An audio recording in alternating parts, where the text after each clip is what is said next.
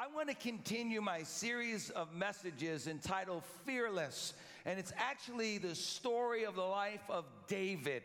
And today is Pastor Appreciation Day. And, and I think if you follow along with me, you'll know where I'm going because I think this is a really important day. So kind of follow along with me because I think that at the end of it, you're going to see how it all ties together. But I want you to turn in your Bible to 1 Samuel chapter 18. 1 Samuel chapter 18. And hopefully, this sermon will actually culminate at the MMC building after the service. We're going to invite everyone to come over for a few moments. So don't forget, leave a little time to make sure we do that. After David had finished talking with Saul, Jonathan became one in spirit with David, and he loved him as himself. From that day, Saul kept David with him and did not let him return home to his family. And Jonathan made a covenant with David because he loved him as himself. Jonathan took off the robe that he was wearing and gave it to David along with his tunic, even his sword, his bow, and his belt. David is a man after God's own heart. And the reason why we're studying, the reason why I've been in 1 Samuel, 2 Samuel, Kings, because I want to learn a little bit more about being a man after God's own heart. I mean, at the end of David's life, God said, Here, here's a guy that, that had my heart, that was running after my heart. Now, David was not perfect. He did a lot of bad stuff, but you know what? All through it all, David possessed a heart after God. And why did David possess a heart after God? Because one, David embraced the full redemption of God. Man, when he got caught, he repented and he really was sorrowful for what he did. David was a worshiper. He understood that, that God was a great God and that worship is a response to who God is and what He's done in our life. And David was an unashamed worshiper of God. He loved to worship God. I mean, so much of the Psalms are about worshiping God. David was an obedient man of God. In fact, the Bible says that God Himself said to Samuel, Here's a young man who does what I tell him to do, therefore, he's a man after my own heart. Now, David also confronted a Goliath. Last week, we talked about how David faced faced his giants in his life. And the truth is, the reason why David entered into the valley, the reason why he faced the greatest giant of his life, the reason why David was willing to even die in the valley was because when Goliath began to taunt the armies of God, when he began to mock his God, he said, Nobody mocks my God. He said, He's an uncircumcised Philistine. He's not in covenant relationship with my God. I am. And David's priority in his life was the glory of God. And as a result of that, the Bible tells us that God chose David to be king. And we pick up the story now in, in actually 1 Samuel chapter 18. And I want you to notice something that happens in David's life. David is given a gift. It's an incredible gift that David was given. I want you to notice what happens in David's life that will prove to be one of the most important things that ever happens to David in his life. God gives David a friend, and his name is Jonathan. In fact, the name Jonathan in the Hebrew actually means God gives. God gives. And so now God gives David a gift. And why does God give David a gift of a true friend? Why does God give David a gift of a loyal and faithful and committed and sacrificial and visionary friend? Well, let's look again. 1 Samuel chapter 18 verse 1. After David had finished talking with Saul, Jonathan, God gives, became one in spirit with David and loved him as himself. After David is interviewed by Saul, and Saul decides that I'm going to keep David with me. I'm going to give David a job, and, and David is going to be someone who's going to go out to war for me. And the Bible says, after Saul interviews David, after Saul decides to have David join his team, after Saul desi- decides to keep David with him, God gives David a friend. Why? Because God knew that David was going to go through the most difficult time in his life. David was going to be prepared to be a king. David was being fashioned and molded to be a man of God. David was getting ready to be put into the furnace of persecution and trials. David was being prepared to assume great responsibility, and God knew if David was going to survive, God knew if David was going to make it, God knew that if David was going to become everything that God wanted him to be, David would need a true friend. He would need a committed friend. He would need a loyal friend. He would need a sacrificial friend. He would need a visionary friend. And so David's a young man. The Bible says in verse 2 and so Saul kept David with him and did not allow him to return back to his home. Now, now I want you to know as a young man, that's kind of that's kind of difficult. David is taken out of his home. David leaves his brothers. David leaves his uh, familiar surroundings, and God lifts him out of that and places him in the palace. Now we know that Saul becomes jealous, and we'll talk about it in a few moments, but, but David is separated from everything that he knows and understands, and God knows that if David's gonna survive, if David's gonna make it, then David's going to need a friend, and therefore God gives Jonathan to David. David and Jonathan's heart are knit together almost instantaneously. There's a divine connection. There is a forging of two hearts. There's, it's not a weird thing. It's not a sinfully sexual thing, as the world would say. You know what? The truth is, there, there are people that are actually using the story of Jonathan and David to justify homosexuality. Because when you look at this, you go, wow, these guys really loved each other. But it doesn't say that they were one in flesh, it says they were one in spirit. They were one in heart. You see, and to the world, that's weird. It's weird to see two men that are really committed to one another right away.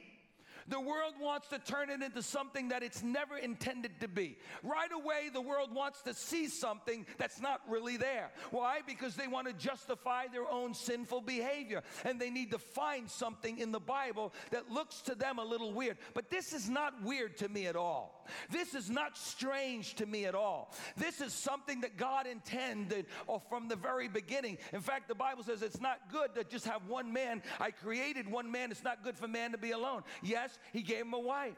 But the Bible also tells us, the Bible applauds, the Bible lifts up friendship. In fact, the Bible speaks about friendship as one of the most important gifts that another man could have. Notice what the Bible says in Proverbs 27, verse 9 Oil and perfume make the heart glad, and the sweetness of a friend comes from his earnest counsel. Wow. Sweet when you have a great friend. It's powerful when you have a great friend. Psalms 133 says, How good and how pleasant it is when brothers dwell in unity. And what is unity? Unity is being one in heart. Unity is being one in spirit. Unity is enjoying fellowship with one another, understanding, truly understanding someone, willing to even die for that person.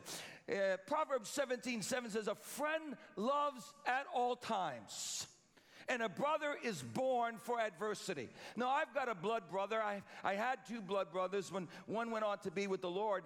Uh, but I have my brother Anthony, and boy, I tell you what, he is, uh, he is my friend. My brother Anthony understands things. We've had deep conversations together. And man, we've enjoyed an incredible relationship. We are, we are so close. When we see each other, we hug each other. It's so good to be in the same room. He lives in Florida, I live in New York. And when I see my brother, I get so ha- glad. But you know what? I have people in my life that are not blood brothers, people that God has given me as a gift, friends that God has given me. When I see them, man, my heart is glad. That I have friends in my life that will go into the valley with me, that will battle with me, that will be with me in the difficult times of life, that will cry with me, that will laugh with me, that will tell me the truth, that will tell me the truth even when it hurts. You know why? Because the Bible says, a friend, he loves me at all times. He loves me in all kinds of different ways. Hallelujah. And the Bible says in Ecclesiastes chapter 4, two are better than one because they have a good reward for their toil. For if they fall, one will lift the other fellow up. But woe to him who is alone when he falls and has no one else to lift him up again. This is powerful. And Proverbs 27 tells us iron sharpens iron, and one man sharpens another man. And instantly, Jonathan and David hit it off. They have a conversation and they realize they're both warriors. They both have a passion for the glory of God. They both have hearts after God. They both are noble in the way they act. They both have a high respect for those that are in authority. They both are fearless in battle. David David goes into the valley and faces the giant, and Jonathan goes up the mountain with his armor bearer and he faces the enemy and he does it with a fearless faith in God. As Jonathan said, God will deliver with few. Hallelujah. And David says to the giant, You uncircumcised Philistine, today the Lord will give you into my hand. They were fearless warriors. They both had faith. They were both willing to sacrifice anything for the glory and will of God. They were both committed to Saul. They were committed to Saul unto death, committed to Saul to the very end. And they both believed that God is, was completely in control of their lives, and they lived that way every single day of their life. They were fearless. And instantly, God divinely knits their hearts together. I want you to know I have friends like that. I have friends that, that God has, has, has drawn us together and knitted our hearts together. It seemed like one conversation, one extended time of dialogue. And I just knew this man has a heart like my heart. This, this man loves what, what I love. This man has a passion for the glory of God. This man has a passion for his wife and his children. This man sees things like I see things. This man has a similar passion for the things that I have a passion for. This man is not afraid to take that mountain. And God divinely fused our hearts together. Listen to me. It's a work of the Holy Spirit. It's not weird. It's not strange. It's not something perverted. You see, the Bible tells us that there, there would come a day when the Holy Spirit would descend upon the church. And the Bible tells us that God put 120 people together in an upper room. And and God knit their hearts together in such a fashion that the Bible says they were one in spirit. See, there's the word again David and Jonathan, one in spirit. And Paul the Apostle tells us in Philippians that, that he wants his joy to be complete in us as we are people that are one in spirit, one in heart, one in mind, understanding that God knits people together and God puts people together to become friends with one another. I've got lifelong friends, people people that have gone into the valley with me, people that have cried with me, people that have laughed with me, people that were there when I lost everything and they were there to help me to recover again, pick me up again. Visionary friends, committed friends, sacrificial friends, friends that could see things in me that I could not see in myself. In fact, I want to be honest with you. When I was preparing this sermon uh, last Wednesday in my office, I began to cry and I and I text one of my best friends in the whole world and I said, Listen, this is a pastor's sermon for pastors, but I want you to know that I love you and I thank God for you. And I thank God that you were with me in the difficult times. And I thank God that God was raising me up for a, a, such a time as this, even though I didn't deserve it, even though I'm not qualified. But every step of the way, you, my friend, have blessed me with your life. You have blessed me. You have been sacrificial and you have been, you've been a part, you've been an incredible part of the journey that God has taken me on my life. And David's friendship with Jonathan was nothing less than the Holy Spirit fusing, molding, forging two men's hearts together to love, to honor, to respect, to protect, and empower each other to be everything that God wanted them to be together. It was powerful.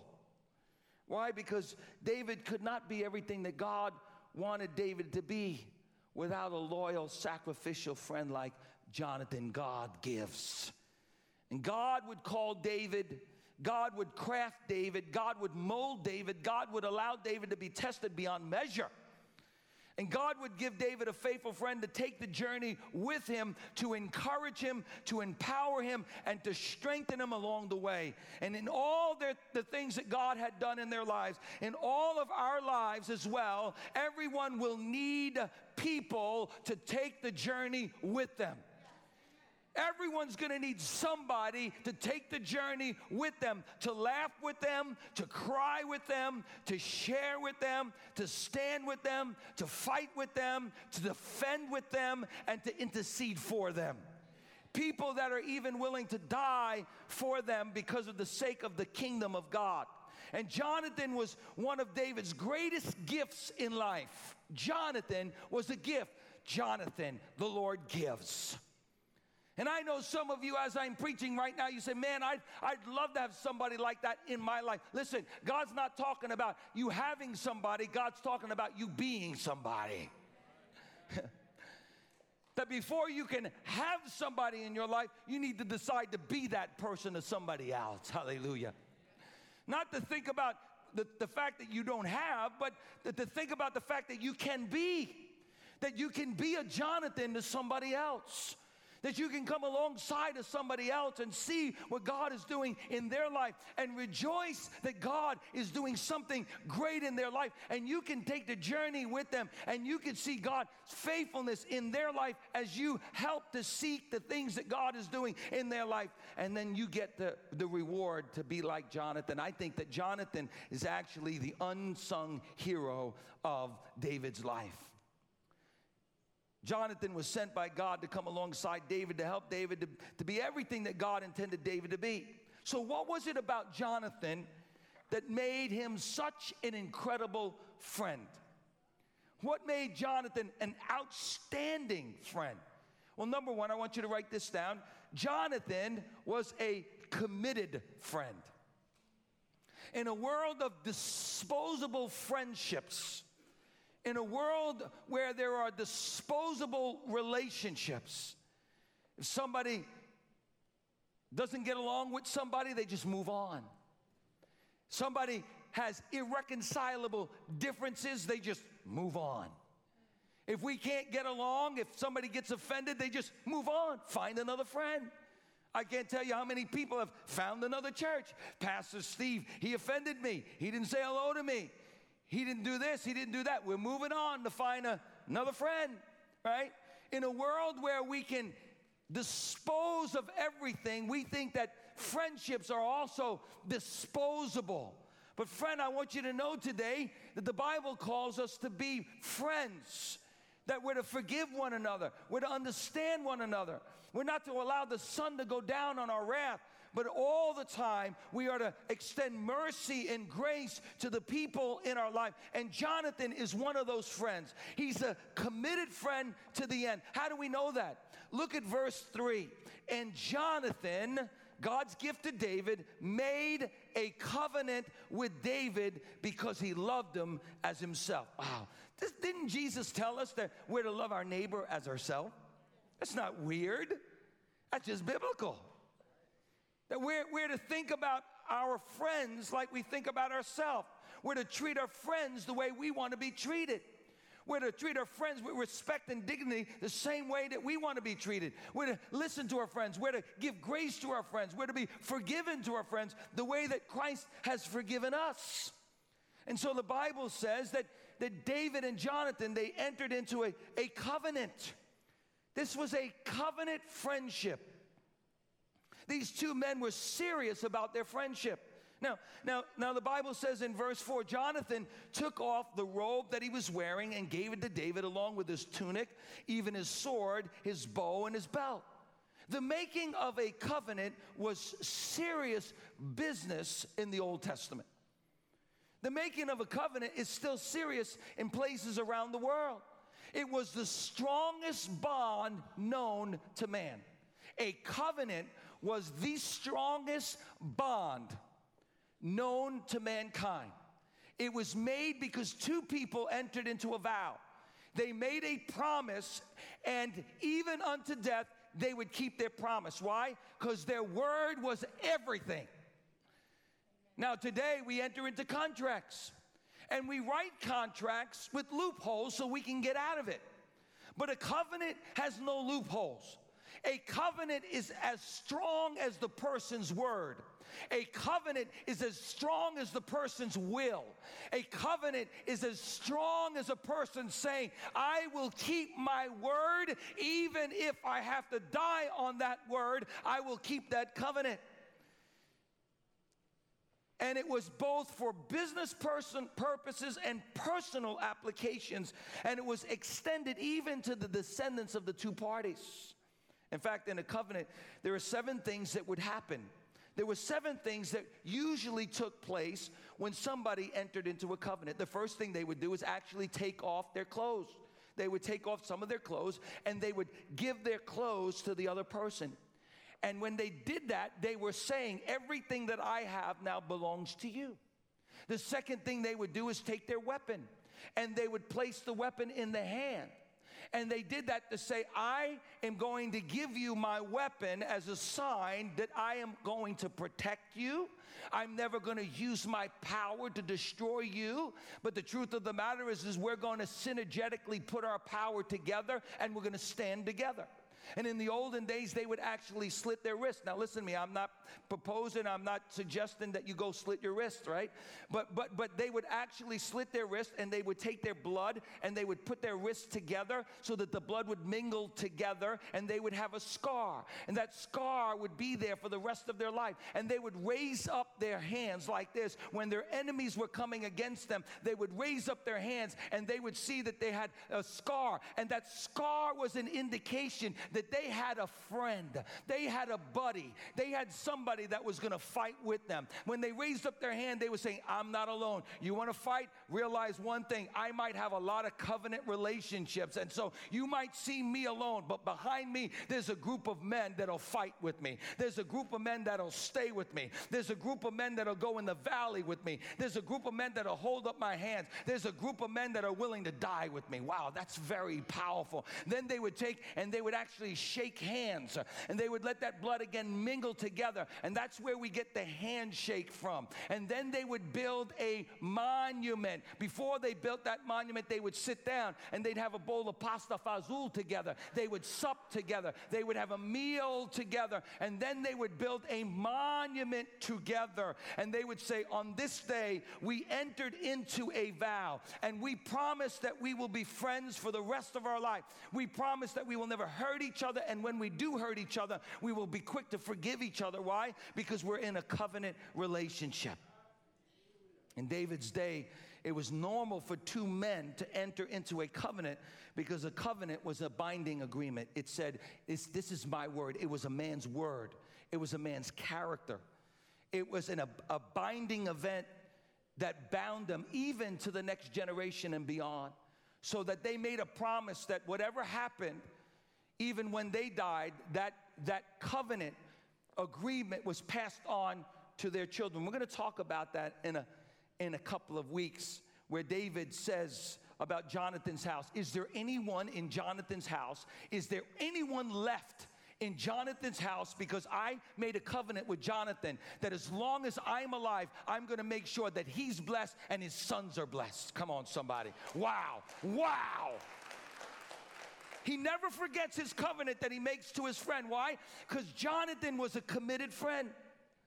And the reason why this seems so strange or over the top is because today everyone breaks covenant all the time. But to David and Jonathan, it was their word. It was a normal course of entering into a friendship. And Jonathan chose commitment over convenience. Jonathan chose commitment over convenience. Jonathan knew that his friendship with David would cost him his life. And the truth of the matter is, is that Saul tried to kill Jonathan. When, when Jonathan stood up to protect David, the Bible says his own father took a spear.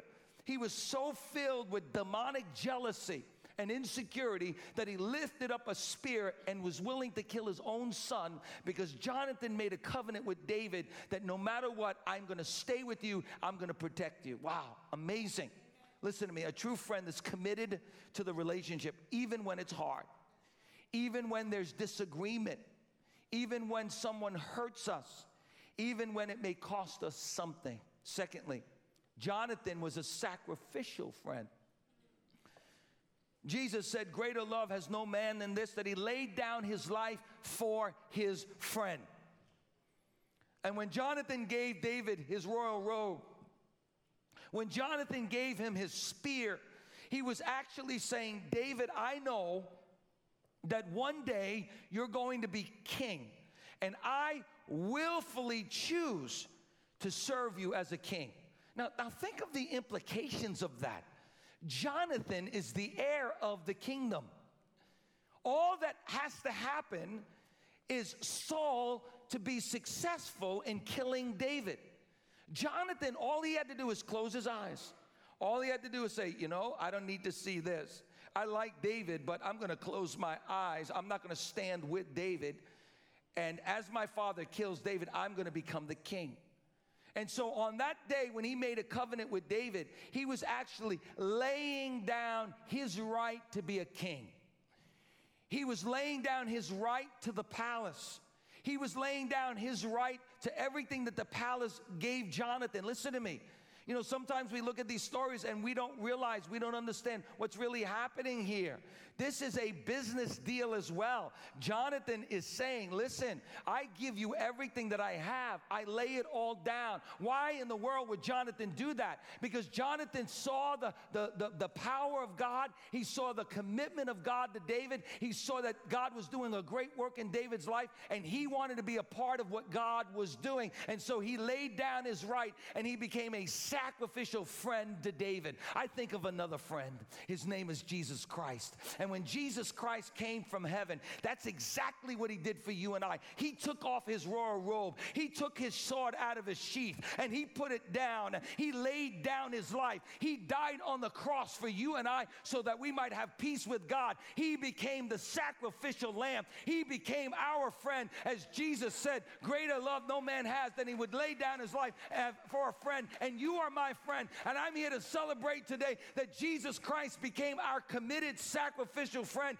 He laid down his life for us so that we might become kings and priests unto God. Come on, somebody, just ponder that for a moment and say, Thank you, Jesus, that you are my humble friend. So, Jonathan is a sacrificial friend, and it's revealed, it's understood through his humility. And so, Jonathan is a humble friend. Jonathan's not jealous of David's victories. Jonathan is not afraid that David's going to kill, kill him or steal his kingdom. Jonathan sees what God is doing in David's life and he rejoices. He rejoices. Now, we know the story and we're going to pick it up next week, but we know what happens. The Bible says that after Saul interviews David, Saul brings David into his house. Jonathan and David are knit together as friends. God knows that David's to need a friend. Why? Because in just a couple of verses, everything's to turn from love to hate. And David now is going to be in the presence of Saul. And Saul is filled with hatred. Why? Because the Bible tells us that, that Saul tells David, You go out and fight some battles. And David comes back, and boy, he wins some battles. And, and all of the officials love David. And David starts to be raised up, and the Bible tells us that Saul is jealous of David because when they come back from war, the women, it's always the women. Just kidding. The women start to sing and dance, and they start singing a song that really bothered Saul they start singing, Praise the Lord, hallelujah. Saul has defeated his thousands. He's de- defeated and, and killed his thousands, but David, He's killed his tens of thousands. And the Bible says that Saul said, Wait a minute. Too much applause for David, and he becomes jealous. And the Bible says at that moment, he keeps an evil eye on David. He watches David. The Bible says he sends David out and he says, You know what? I'm not going to kill him. I'm going I'm, I, I'm going to let somebody else kill him. But that doesn't work. And so now we find a couple of verses later that, that Saul takes a spear and he wants to do it himself. And he flings that spear and, and he tries to thrust it into the heart of David. David runs away from Saul. And now David is on the run. For years, David is on the run. With Jonathan, he sees that David is anointed of God. And so the Bible tells us in 1 Samuel chapter 23. Now, we have to be careful because when we read the scriptures, we think it happens, we think it happens right away. We think it happens one day this happened, one day this happened, another day. No, no, no, no, no, no. It's over years that some of these things happen. And now David is in a cave. He's running away from Saul. He's running for his life. And David's a little discouraged. I, I got to tell you, I'd be a little discouraged if every town I went to, I was kicked out because uh, everybody knew that Saul was going to kill me, and now David is he's hanging out in a cave and he's feeling bad for himself. He's, he doesn't know what to do, and and and Jonathan, the humble servant of God, Jonathan, the gift that God gave him in a friend who was not jealous of him, but actually saw what God was doing in his life and raised him up, put him on his shoulder and raised him up. He comes to David. Notice what he says in verse 17 David, don't be afraid, he said. My father Saul will not lay a hand on you. You will be king over Israel, and I will be second to you. Wow humble humility. I mean, to think for the rest of his life, he could have been number one. How many men, how many leaders?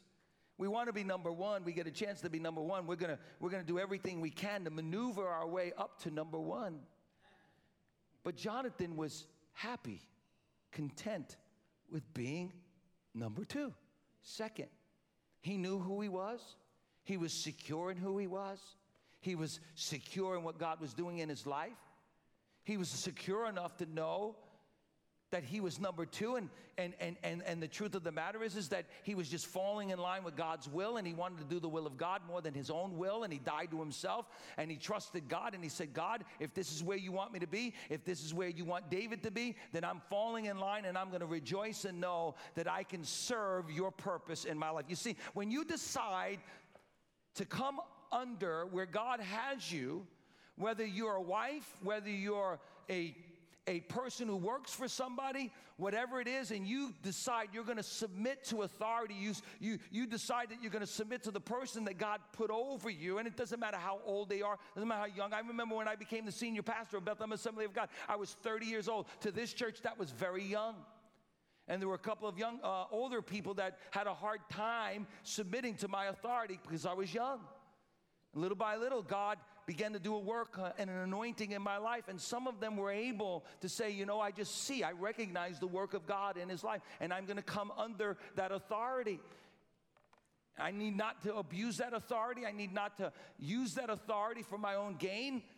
But I need to be like David, a man after my own heart. And if I'm a man after God's own heart and after God's own will for my life, then people will come alongside of me and God will help us to do what God has called us to do. And Jonathan chose to play the supportive role.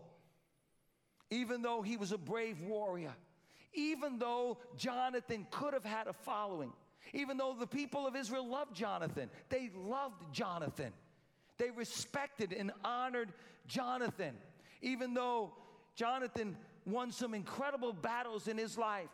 And I suppose that there were people that when Jonathan went up to that mountain with his armor bearer and he took that mountain and he took all the people, him and himself and the armor bearer, that when he came back, they sang songs about him as well.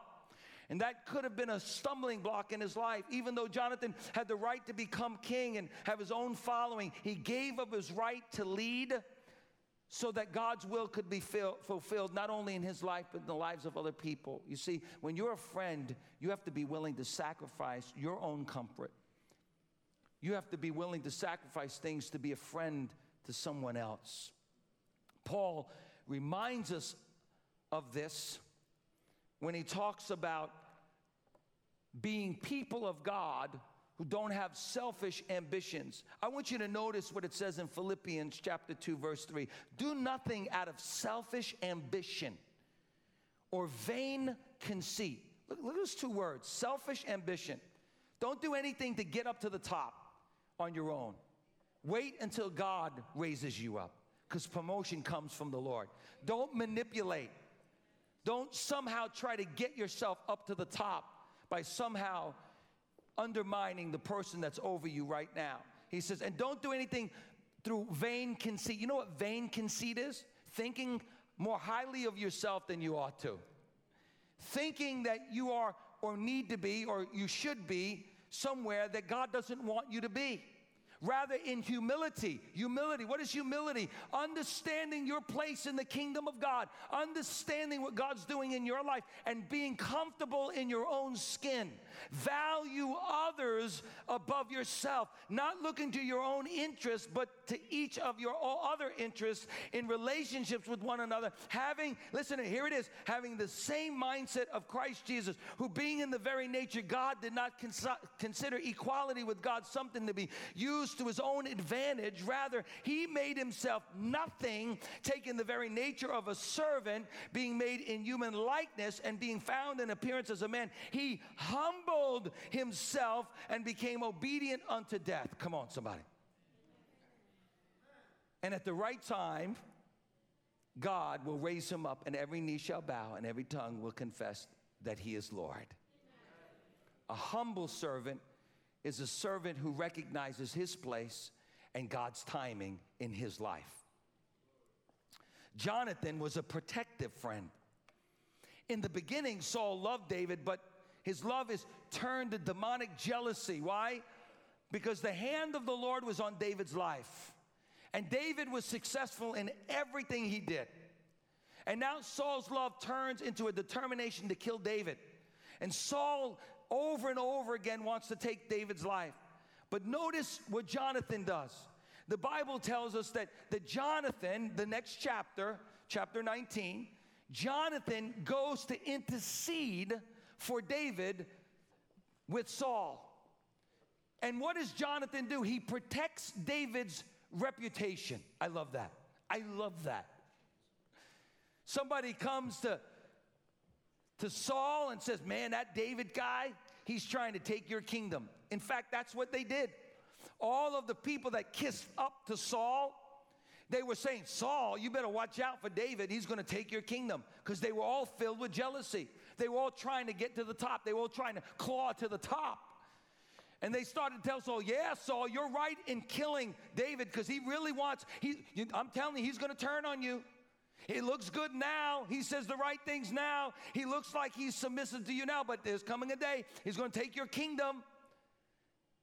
And the Bible says that Jonathan rose up to defend his leader. Jonathan rose up to defend his friend and said, uh, uh, uh. Saul, I want to remind you, David was the one who went down into the valley to take care of the giant, and he helped to establish your kingdom. Uh uh-uh, uh Saul. David has done everything so as to support you and help you in the process of defeating your enemies and the enemies of God. Saul is furious. Jonathan is intervening, protecting the good name of David, protecting David's life, protecting David's heart. Why? Because he was a protective friend. Jonathan made a covenant with David that he would always protect them. True friends protect each other from gossip. Amen. True friends protect each other from the attacks of the enemy. True friends protect each other from danger. True friends protect each other from people who want to take them down. And lastly, Jonathan was an empowering friend. Jonathan was committed. Jonathan was sacrificial. Jonathan was, was certainly humble. Jonathan was protective. But, but more than all of those things, Jonathan was an empowering friend.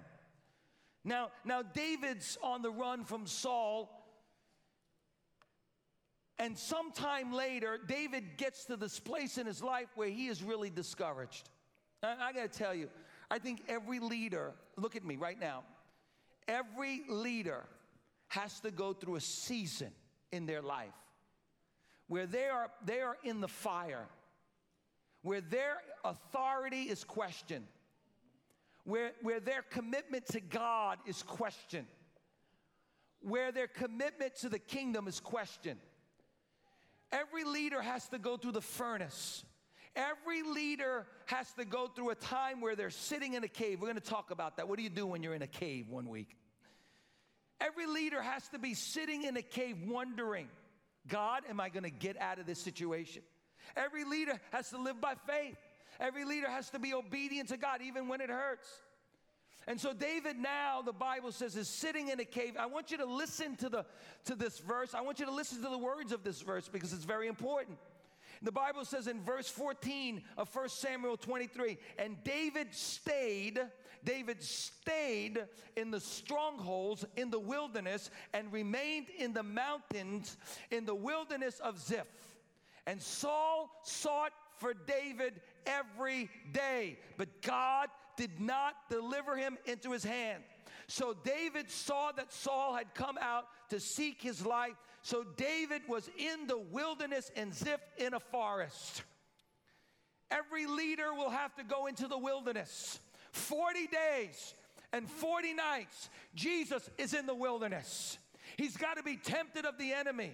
He's got to emerge out of a wilderness experience with more determination, with more faith, with more commitment to God. He's got to go in the wilderness because in the wilderness, he's got to be tempted in every way. Why? So that he can be our high priest who understands what it means to be tempted. But the Bible tells us that Moses had to go into the back of the desert for 40 years, and then he goes to the mountain for 40 days and 40 nights. And here we see that the Bible tells us that David is in the wilderness, he's in a stronghold, and David decided, This is where I'm going to stay, this is where I'm going to die. I believe that David resolved in his heart that he was not going to make it. Why? Because we know that the Bible says that Jonathan came to David, and it says that David said to, to Jonathan, I'm one step near death. He said, I'm going to die. And Jonathan empowers David. Notice what Jonathan says. He's in a stronghold. You know what a stronghold is? A stronghold is a thought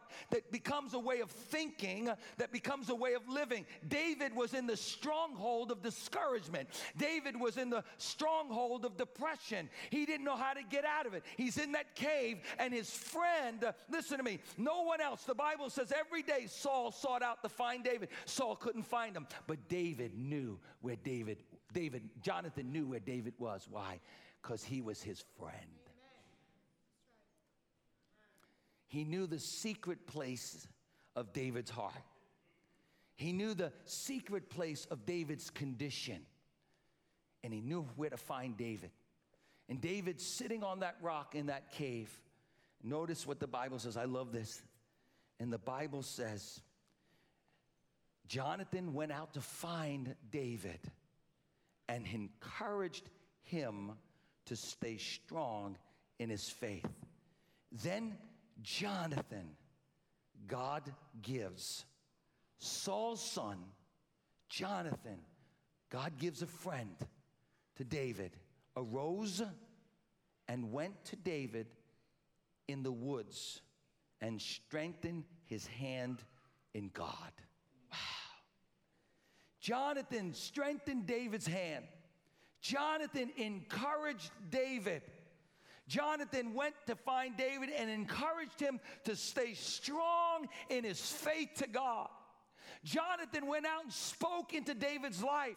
He breathed encouragement and fearlessness back into David. And notice what Jonathan says to David David, I want you to know that the kingdom's going to be yours one day. And I want you to know that I'm right there with you. And I want you to know the same God that walked with you in the valley and took down that giant is the same God that's going to do the same thing for you. And God's going to be faithful to you. And the Bible says that Jonathan strengthened the hand of David.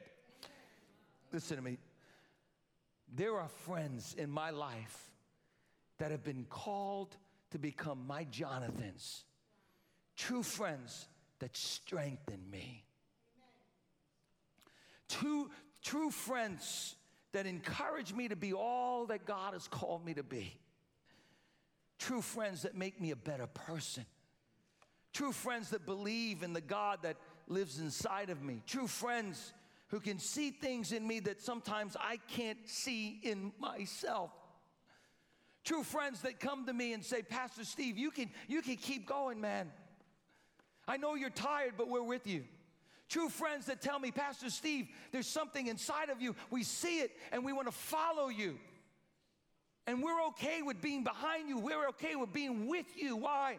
Because we see that God is at work in your life and we want you to succeed. We want you to make it. And Pastor Steve, we want you to know that we see that you get tired, but just like Moses when he raised up his hands, just like Moses when he raised up his hands to God, and when he raised up his hands, the Bible says the battle belonged to the Israelites. When the Bible says that Moses began to worship God and he raised up his hands, the Amalekites were defeated. But when his hands started to go down, he began to get tired and weary and weak. The Bible Bible says that the, the Amalekites began to defeat the Israelites. And so there were men in Moses' life. There was a man in David's life. There were men in Moses' life to say, hey, hey, Moses, don't let your hands go down. We're going to make sure that your hands don't go down. We're going to lift up your hands. We're going to lift up your hands. We're going to come alongside of you. We're going to come alongside of you. And we're going to make sure that your hands are always raised to heaven. Hallelujah. We're going to come alongside of you. And we're going to make sure that you're raised to hands are never going to go down, that you're never going to get tired, that you're never going to get weary, that you're never going to get discouraged. We're going to make sure that whatever God puts into your heart, we're going to be faithful to lift up your hands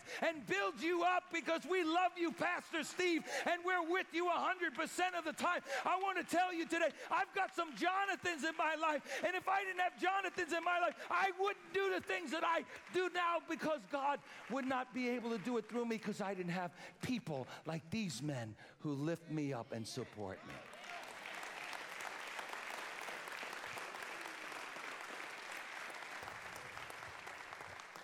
So today is Pastor Appreciation Day. And I got to be honest with you. In July, I celebrated 25 years of being the lead pastor of Bethlehem Assembly of God. And, and listen, and listen, I, I, I, was, I was so loved on, I was so honored and blessed that I'm still feasting off of that. That I'm still living off of that. No, no, no, listen, listen, listen. But I'm gonna tell you something. There's, there's no way in the world, there's no way in the world that I could ever be the lead pastor for 25 years doing the great things that we have done at Bethlehem Assembly of God without my Jonathans. God,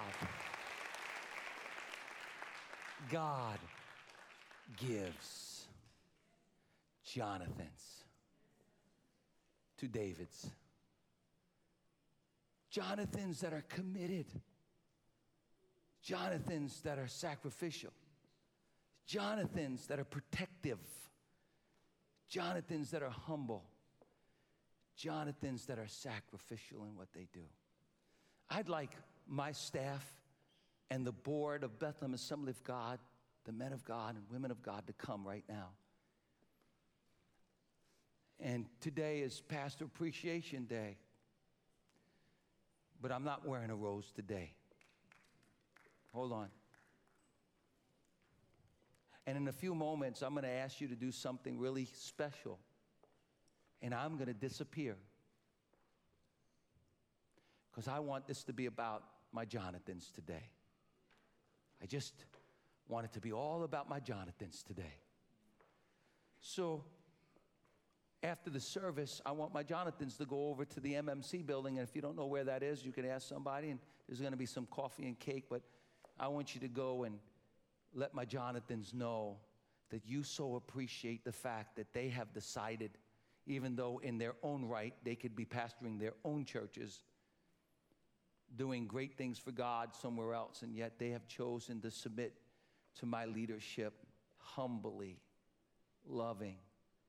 They're a lot better than I am. They make me look a lot better than I am. And I thank God for them. And so, in a few moments, I want you to go and just thank them for being great Jonathans, faithful Jonathans. But this morning, I want to bless them. Honey, would you come? And uh, if your wives are here, if the wives of the leaders and pastors are here, would you just come?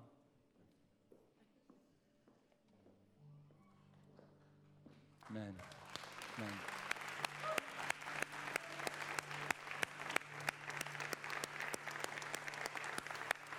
Now, it's not always easy. Not always easy to get the wives to come because, unfortunately, and I want you to really pray for Diana, Pastor Tony's wife, who is very, very ill today. And we're praying that God blesses her. And Julia's got a couple of kids and hard sometimes to get to be able to come with all the stuff going on. And so there's some folks that are not here, some wives that are not able to be here today. But um, we want to honor the wives as well. And thank you for your sacrificial, sacrificial giving of your husband comfort. Your man works really hard really hard. Yeah. And Asher, your husband, he's God's doing a great work in his life and he works hard. And I know Julia's watching via live stream today. Julia, your man, he's handsome. and he works hard. And your man works hard. And you know that. And your man really works hard. Two jobs, two jobs two jobs doing ministry, and your man is the best looking one out of them all. I could do that. I could do that. Um, I want you to stand to your feet right now as I bless these great warriors of God. Pastor Henry, You've been with me a long time. You've been with me since I started as a lead pastor. I mean, I think it was a few years later you came to be at Bethlehem Assembly of God. Quiet man that carries a big stick. and you are you're capable of leading. You're capable of doing whatever God puts in your heart to do. And you've been a tremendous gift to me. I would not be here. I could not do what I do without your friendship. You are my Jonathan, and I thank God for you. I love you. I love you. I love you. I love you. Appreciate you. Keep doing what you're doing. Amen. Amen. Hun, can you get a can you get some flowers and comfort? We just want you to know we love you and we appreciate you. You you um, you share your husband with us. This man works all the time. Sometimes he doesn't come home. A lot of nights he doesn't come home. And then you're like, boy, you better come home because I cook for you. Pastor Tony, a couple of years ago, God put you in my life. I remember the day that I came. You came to a foundations class. You sat at my foundations class. It was a, it was a dinner. And um, and I came over to you, and that was a God moment. That was a God moment. The Bible says in David and Jonathan's hearts were knit together and they became one. And God blessed me to have you in my life because there are things that I cannot do that you can do. And you do it with grace, you do it with faithfulness, you do it with devotion. And there are times, only you and I know, that you walk into the cottage and I'm really tired and you say those words, Pastor, I love you. I honor you, Pastor. There's something about honoring your life that goes so deep that no matter what, you're right by me, and I know that you're faithful, loyal, committed, and sacrificial. And I love you, and I bless you. Love you, buddy. Love you. Love you. Hey, hon, give me, give me some roses. Pastor Tony, because you're so pretty, Pastor Tony, please bring these to your wife and tell her we love her and we're praying for her. Nami, you blow me away. Your hair is beautiful. But I'll never forget when you were water baptized. And Pastor Jared said to me, You see that young man? He was Hindu and he gave his life to Jesus. And I know you know the price that that cost you to be a follower of Christ, but you have done it with boldness, with fearlessness. Doesn't mean that you haven't always been afraid, and doesn't mean you haven't been in a cave once in a while, but you have stood up to what you believe, and God is raising you up, and God's doing a great work in your life. And I bless you today, and I ask God that He would give you the desires of your heart to see all the people that you love come to faith, and you will be the first one to reverse the curse in a generation and start a whole new generation of believers. Love you. Love you. Hallelujah. And Asha, love your husband so much that he never loses his hair.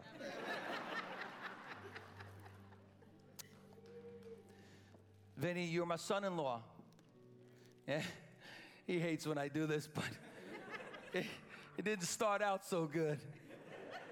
See, he had a crush on my daughter. She was 14 years old. He was 15, 16. The first time I met him, I said, Vinny, don't touch my daughter. but, I, but, I, but I learned quickly that he was such a man of God that when he walked into my office and said, Can I have the hand of your, your daughter? I said, Vinny, absolutely, because I know you're a man of God, that you love God. And Vinny, if I give you my daughter's hand, you know I trust you enough to be the youth pastor at Bethlehem Assembly of God. And Vinny, I want to tell you in front of all these people, you don't really need a title. You don't need a diploma certificate. You got you're working on all those things. But the truth of the matter is, is if God is pleased with you and God has called you and God's for you, nothing can stand against you. Be the man of God that God has called you to be. Vinny,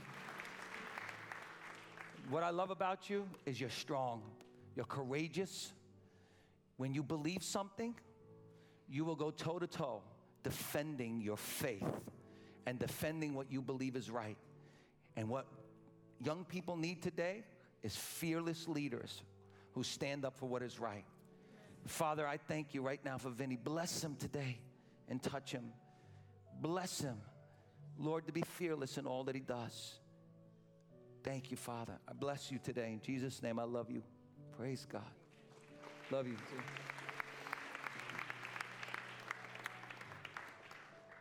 Glenn, when you came to Bethlehem, you were broken, man, because you and your wife put yourselves out on the line and you served with humility, you served with dignity, you served with great intention.